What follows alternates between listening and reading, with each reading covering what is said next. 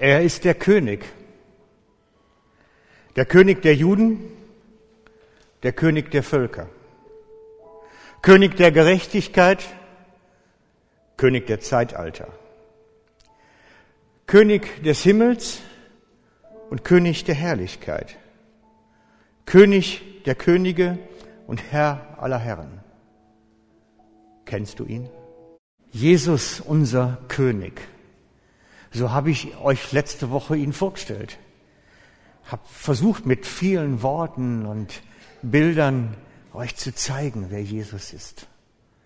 Unser König, der Herr, der Herren, der König der Könige, das oberste Regentschaft der sichtbaren und unsichtbaren Welt. Man kann es kaum fassen mit Worten. Man kann es kaum fassen. So habe ich es euch versucht, zumindest ein bisschen näher zu bringen. Und wer es verpasst hat, den lade ich ein. Mensch, geht doch ins Internet, hört es euch nochmal an. Weil es lohnt sich, über bestimmte Sachen nachzudenken. Wer Jesus ist.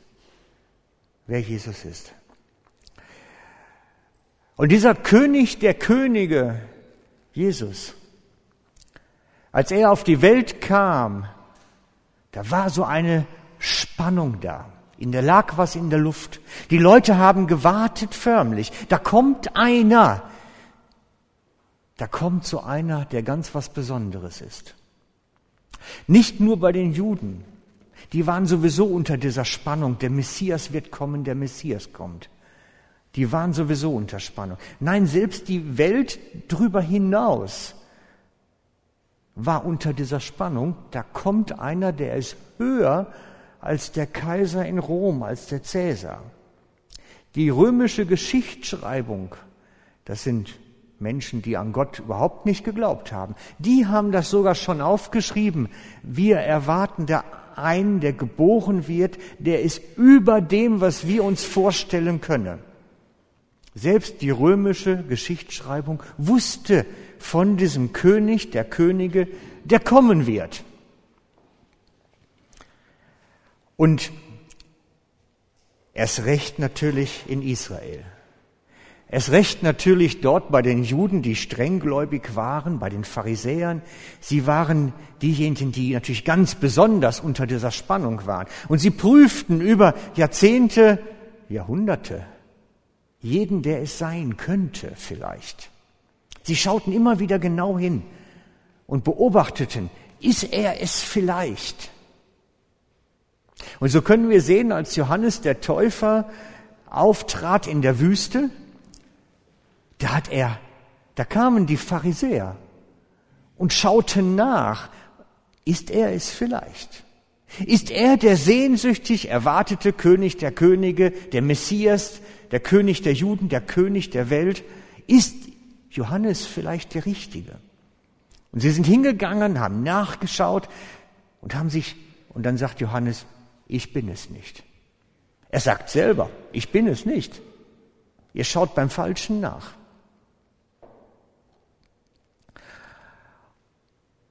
Und es gibt einen jüdischen Gelehrten mit Namen Arnold Fruchtenbaum. Das ist ein jüdischer Gelehrter, wir würden heute sagen Schriftgelehrter, der hat das genau nachgeforscht, über die Jahrhunderte, über den biblischen Kontext hinaus in die jüdische Geschichtsschreibung hinein. Und er sagt, es gab schon immer diese Überprüfung. Wenn jemand so auftrat, etwas Besonderes war, dann prüfte man nach, ist er vielleicht dieser König der Könige? Ist er vielleicht der verheißene Messias? Könnte er es sein? Und es gab dann ein richtig festgelegtes Prüfritual. Das kann man sogar in der Bibel erkennen. Aber er sagt, in der jüdischen Schrift ist es noch viel klarer.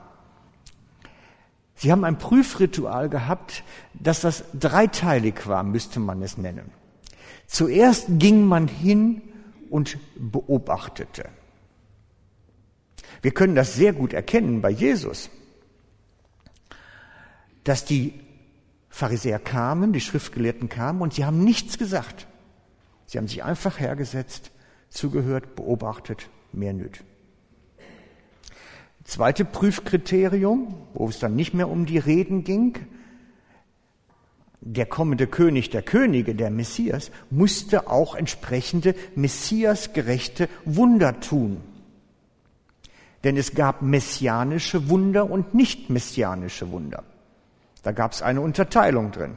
Es gab so gewöhnliche Wunder wie Krankenheilung und sowas. Hm, hätten wir auch gerne, ne? So ein paar gewöhnliche Wunder hier und da könnten wir auch gebrauchen. Und dann gab es die messianischen Wunder. Dazu gehörte zum Beispiel die Reinigung von Aussätzigen, von Lepra. Das war ein messianisches Wunder. So die jüdische Geschichtsschreibung. Und in der dritten Phase dann, wenn er das bestanden hatte, der Kandidat, dann wurden Fragen gestellt. Dann wurden Fragen gestellt, um zu überprüfen, wie steht er dazu? Wie steht er dazu? Wie steht er zum Gesetz? Wie steht er zum Schriftgelehrtentum? Dann wurden Fragen gestellt. Und so können wir auch das bei Jesus beobachten. Die ganze Zeit hindurch, wie sie erst kommen, beobachten, wie er dann das Zeichen tut mit dem aussätzigen Leprakranken und ihm sagt, geh zu dem Priester, zeige dich ihm, aber sag sonst niemanden. Da wusste nämlich Jesus, das wird auch zu den Führern kommen. Und danach haben sie angefangen, Fragen zu stellen. Man kann es bei Jesus sehr genau beobachten. Und das Problem war einfach, dass Jesus nicht so bei den Fragen das geantwortet hatte, was man so erwartete. So müsste man es vielleicht sagen. Denn die Juden erwarteten eine Befreiung ihres Volkes. Die brauchten einen König, der endlich die verhassten Römer in die Wüste schickt, der mal so richtig klar Schiff macht einen militärischen Führer, der das in der Hand nimmt und sagt, komm, jetzt bereinigen wir mal hier die ganze Situation. Wir brauchen die Römer nicht mehr im Land. Sie erwarteten jemand, der wirklich die Römer fortschickt. Und den Herodes gleich hinterher, weil der war Idumäer, der war auch kein Jude. Und außerdem war er verwandt mit dem Kaiser in Rom. Seine Frau stammte da irgendwo aus einer Seitenlinie.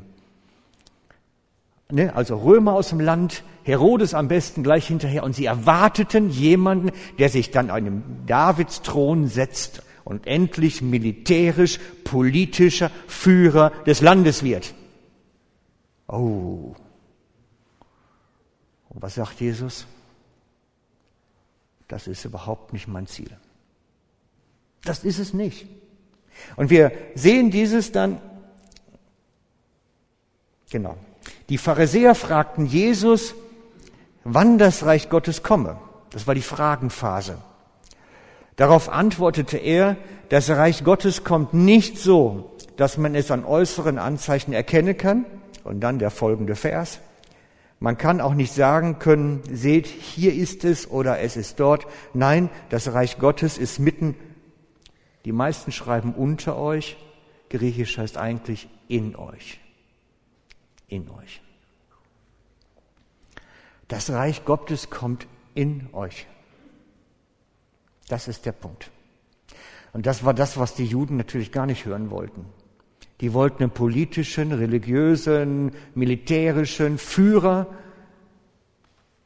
Und dann kommt Jesus und sagt, nee, das Reich Gottes kommt so nicht. Das ist gar nicht mein Anspruch. Das will ich gar nicht so. Das Reich Gottes kommt in euch. Und das ist heute meine Botschaft. Das Königreich Gottes in dir. Das Königreich Gottes in dir. Und wenn das Königreich dann im Kriege ist und im Manuela ist und im Monika ist und Mark und wie auch immer bei jedem, dann ist es unter uns. Versteht ihr? Das verbindet sich miteinander. Von ihm das, mit ihr das, mit ihr das, verbindet sich miteinander. Und das gibt ein großes Königreich. Und dann ist es unter uns. Und darum gehört in uns und unter uns zusammen. Ist ein Begriff. Das Königreich Gottes kommt in dir und in dir und in dir und in dir. Und dieses Königreich in mir und in dir verbindet sich. Und dann ist es unter uns dann geschieht etwas Übernatürliches, Besonderes. Das ist wichtig, dass wir das verstehen. Das ist die praktische Einheit der Geschwisterschaft. Das ist die praktische Einheit der Geschwisterschaft. Dass Christus uns miteinander verbindet, dieses Königreich eins wird. Und das ist etwas Übernatürliches, etwas Besonderes, etwas, was kein Mensch machen kann, was aber entstehen soll, was aber entstehen soll. Und so fragen die Juden, wirst du auf dem Thron sitzen in Jerusalem? Und Jesus sagt, mein Königreich ist anders. Mein Königreich muss in dir entstehen. Also, wo regiert Jesus? In dir. Wo hat er seinen Thron stehen? In dir. In unserer Mitte dann zusammen. Das bildet sich zusammen. Und jetzt habe ich mir überlegt, wie kann ich euch das irgendwie ganz praktisch nahebringen? Das ist ja immer so diese Frage, ne? Das ist jetzt erstmal so ein Gedankengebäude. Wie kann das greifbar werden? Wie geht das, dass, dass das wirklich irgendwas, eine praktische Erfahrung wird? Und ich möchte heute mal was ganz Ungewöhnliches versuchen an der Stelle. Ich erzähle von einem anderen Reich, um dann das gute Reich des Königs zu erklären. Ich erzähle vom Reich der Finsternis, um zu zeigen, wie das Gegenteil ist. Denn in der Bibel steht auch von einem Mann, in dem das Reich der Finsternis geworden ist. In der Bibel steht ein Bericht von einem, wo nicht das Königreich Gottes in ihm angebrochen ist, sondern das Reich der Finsternis in ihm angebrochen ist. Und von diesem Mann möchte ich vorlesen. Da haben wir den Text. Markus 5, 1 bis 5 ist das. So kamen sie, also Jesus und seine Jünger, in das Gebiet der Gerasener, am gegenüberliegenden Ufer des Sees. Jesus war kaum dem, aus dem Boot gestiegen, als ihm aus den Grabhöhlen ein Mann entgegenlief, der von einem bösen Geist besessen war. Er hauste dort in den Grabhöhlen und niemand war mehr in der Lage, ihn zu bändigen. Nicht einmal mit Ketten. Man hatte ihn zwar schon oft an Händen und Füßen gefesselt, doch jedes Mal hatte er die Ketten zerrissen und die Fußfesseln zerrieben. Keiner wurde mehr Herr über ihn. Tag und Nacht war er ununterbrochen in den Grabhöhlen oder auf den Bergen und schrie und schlug mit Steinen auf sich ein. Hier haben wir einen Fall von einem Mann, in dem ein anderes Reich angebrochen war. Das Reich der Finsternis. Und wenn man das mal live erlebt hat, so jemanden, das ist eine ganz grauenhafte Geschichte. Ich habe so zwei, drei solche Leute kennengelernt. Das ist ganz grausam.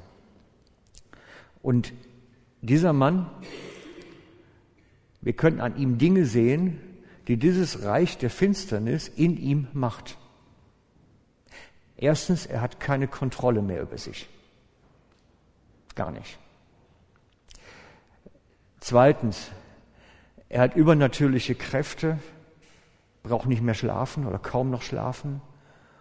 Und dieses Reich, was in ihm angebrochen ist, ist drauf und dran, ihn komplett zu zerstören. Es will ihn zerstören.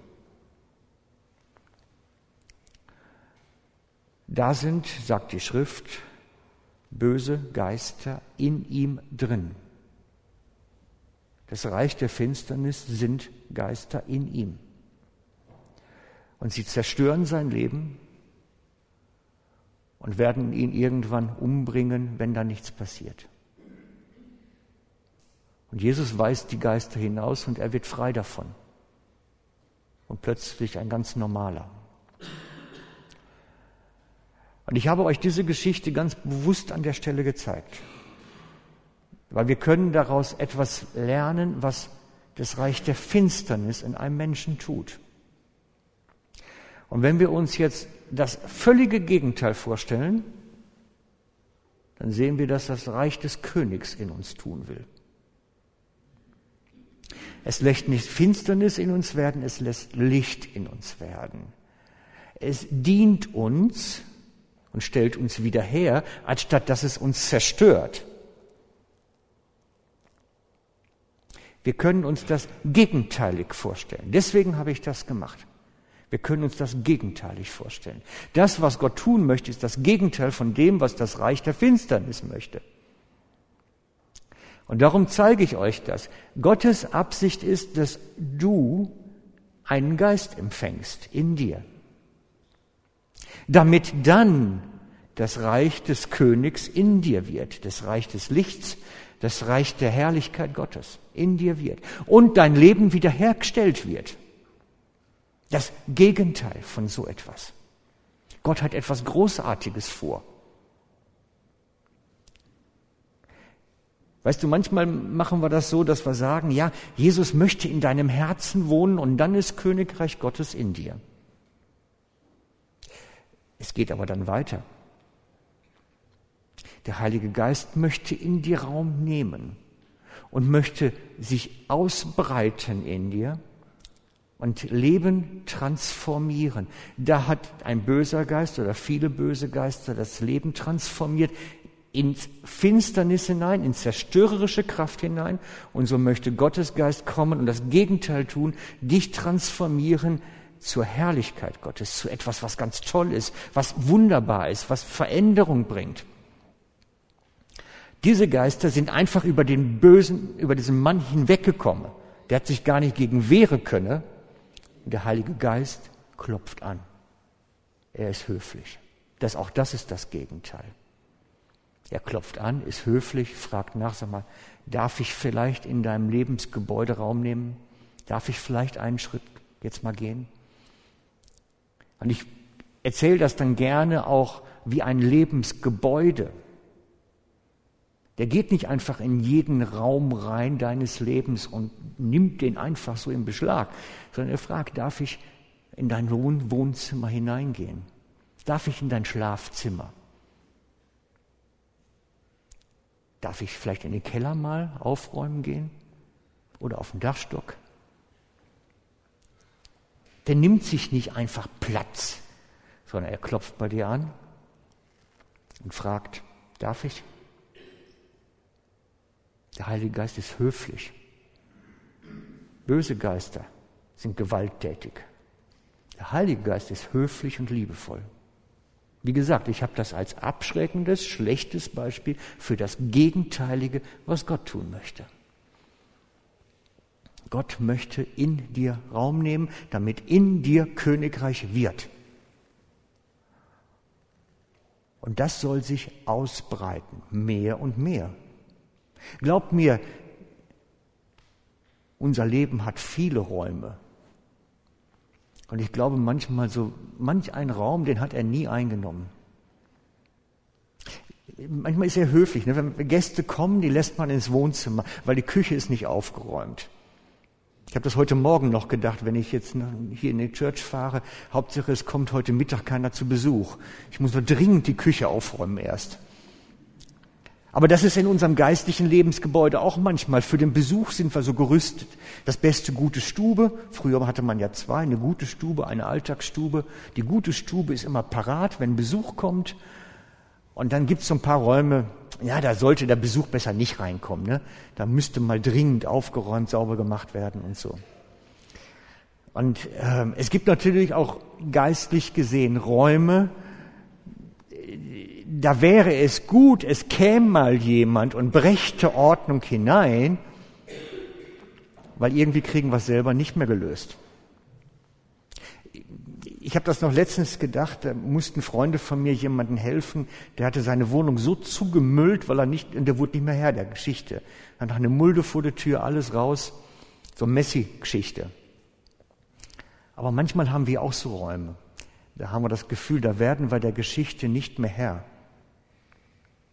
Aber wäre es nicht cool, Jesus käme mal bei uns in den Keller? So da, wo unsere ganzen Altlasten lagern?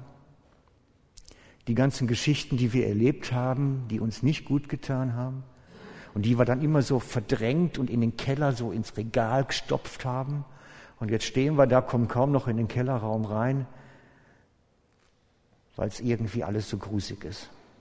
Am besten schließen wir den Raum ab und gehen gar nicht mehr rein. Aber wäre es nicht cool, der Heilige Geist dürfte mal in deinen Keller? Da, wo deine ganzen Altlasten liegen? Und könnte da mal aufräumen und da Königreich werden lassen?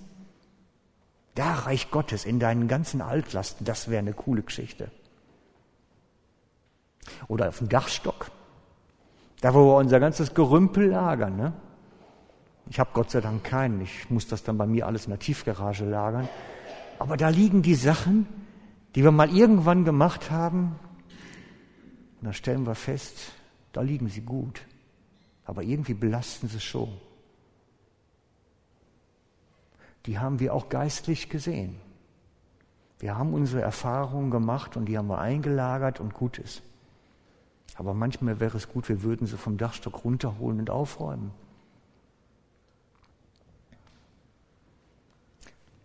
Manchmal wäre es auch cool, der Heilige Geist käme in die Küche ne? und würde dann mal ein bisschen Ordnung bringen bei dem, wie man sich so ernährt und, und was man so mit sich selber anfängt. Wäre ja auch eine coole Geschichte. Und so könnte es doch gut sein, wenn der Heilige Geist Königreich werden lässt in unserem ganzen Lebensgebäude. Wenn Königreich da entstehen würde, wo wir es gar nicht mehr so viele Gäste haben eigentlich. Und ich glaube, diese Räume hat jeder. Diese Räume hat jeder. Und ich würde mir wünschen, dass in dem ganzen Lebensgebäude Licht wird. Nicht nur hier und da mal. Nicht nur im Besucherteil, sondern auch da, wo wir sonst keinen dran lassen. In unseren Erinnerungen, dass sie heil werden können. Unsere Erfahrungen, die wir gemacht haben und die uns gar nicht gut getan haben, uns geprägt haben, aber trotzdem. Ich glaube, der Heilige Geist möchte Königreich werden lassen in deinem ganzen Leben. Und darum ist es nicht damit getan, dass man sagt, Herr, hier ist mein Herz, komm hinein, sondern dann geht ein Weg los. Dann ist er nämlich erstmal nur im Hausflur vorne und da lassen wir schon mal jemanden rein. Na, vielleicht kommt er noch ins Wohnzimmer. Aber spätestens beim Schlafzimmer sagen wir, das ist meine Welt, da hast du als Besucher nichts zu suchen. Ne? Ich rede, gehe da jetzt nicht näher drauf ein, aber da habt ihr selber eure eigene Möglichkeit, drüber nachzudenken. Freunde, darum geht's.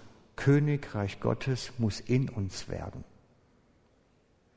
Und das meint das, dass Jesus in uns Raum nimmt durch seinen Geist und in allen Räumen Licht wird und aufgeräumt wird und Dinge in Ordnung kommen. Dann ist Königreich Gottes in uns. Und das ist sein Reich. Und wenn diese Geschwister, die das erleben, miteinander unterwegs sind, wird Königreich unter uns. Weil sonst sind wir ein Königreich von Scheinfrommen. Leuten, die sich gegenseitig was vorspielen. Und das wollen wir nicht.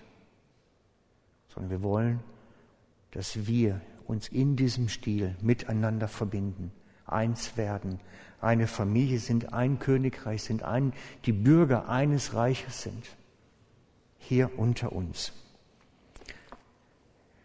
Das wünsche ich uns allen und diese Erfahrung wünsche ich dir, weil ich glaube, da steckt mehr drin. Und das hat damit zu tun, jetzt machen wir es mal ganz, ganz, ganz, ganz praktisch. Wir sehen, in dem schlechten Beispiel hat der böse Geist oder die bösen Geister Kontrolle über diesen Menschen bekommen. Und wer das mal, wie gesagt, praktisch erlebt, die sind wirklich nicht mehr Herr ihrer eigenen Geschichte. Die reden nicht mehr das, was sie wollen. Sie reden zum Teil nicht mal mehr mit der gleichen Stimme. Und sie tun ganz bestimmt nicht das, was sie wollen sondern sie sind unter Kontrolle von fremden Mächten geraten. Und wenn der Heilige Geist anklopft dann geht es auch um Kontrolle. Wie viel Kontrolle darf er bei uns haben? Er nimmt sich die nicht einfach.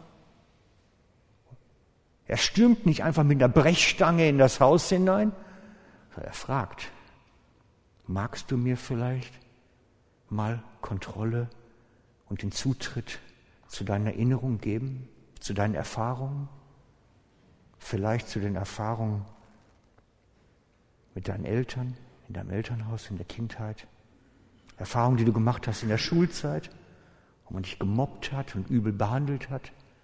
Magst du mir mal Zutritt geben, dass ich es mal anrühren darf? Darf Königreich werden in unseren Erinnerungen, unseren Erfahrungen? Und ich wünsche es uns so sehr, dass wir diese Erfahrung machen, dass das Licht wird in solchen Lebensräumen. Dass es Licht wird und dass es dadurch heil wird. Wisst ihr, das geht nicht aus den Erinnerungen raus, es bleibt immer da. Aber die Frage, was macht es mit uns dann noch? Ist es eine geheilte Erinnerung oder ist es eine Erinnerung, die noch nicht geheilt ist? Ist es eine Erinnerung, die von Jesus berührt wurde oder nicht? Und das liegt bei uns, ob wir ihm Zutritt lassen, ob wir Kontrolle geben. Das ist eine Frage von Kontrolle. Weil wir wissen es dann ja nicht, was passiert denn dann, wenn wir mal Jesus solche Erfahrungen bringen, solche Erlebnisse. Erlebnisse vom Missbrauch oder geistlichem Missbrauch oder was auch immer. Was passiert denn dann? Aber es wäre doch spannend, mal zu erleben, wie es in solchen Lebensräumen Licht wird. Und so möchte ich und lade ich euch ein, diese Erfahrung zu machen. Ganz bewusst. Die Erfahrung davon, dass Heiliger Geist in dir Königreich werden lässt. Ich glaube, könnten wir alle ein ganz bisschen mehr vertragen. Und ein Weg, das ganz praktisch zu tun, ist gleich im Lobpreis zum Beispiel. Dass wir sagen, Herr, hier ist mein Herz. Komm hinein. Ich lade dich ein, auch mal Räume zu besuchen, wo ich sonst eigentlich keinen dran lasse. Berühre du mich da. Ihm mal die Sachen zu bringen und zu sagen, hey, ich habe da die und die Erfahrung gemacht berühre mich doch da mal. Ich möchte heil werden. Vielleicht auch mal mit jemandem darüber zu beten, der einfach dir die Hände auflegt und in der Kraft Gottes dir dient. Auch das gehört dazu.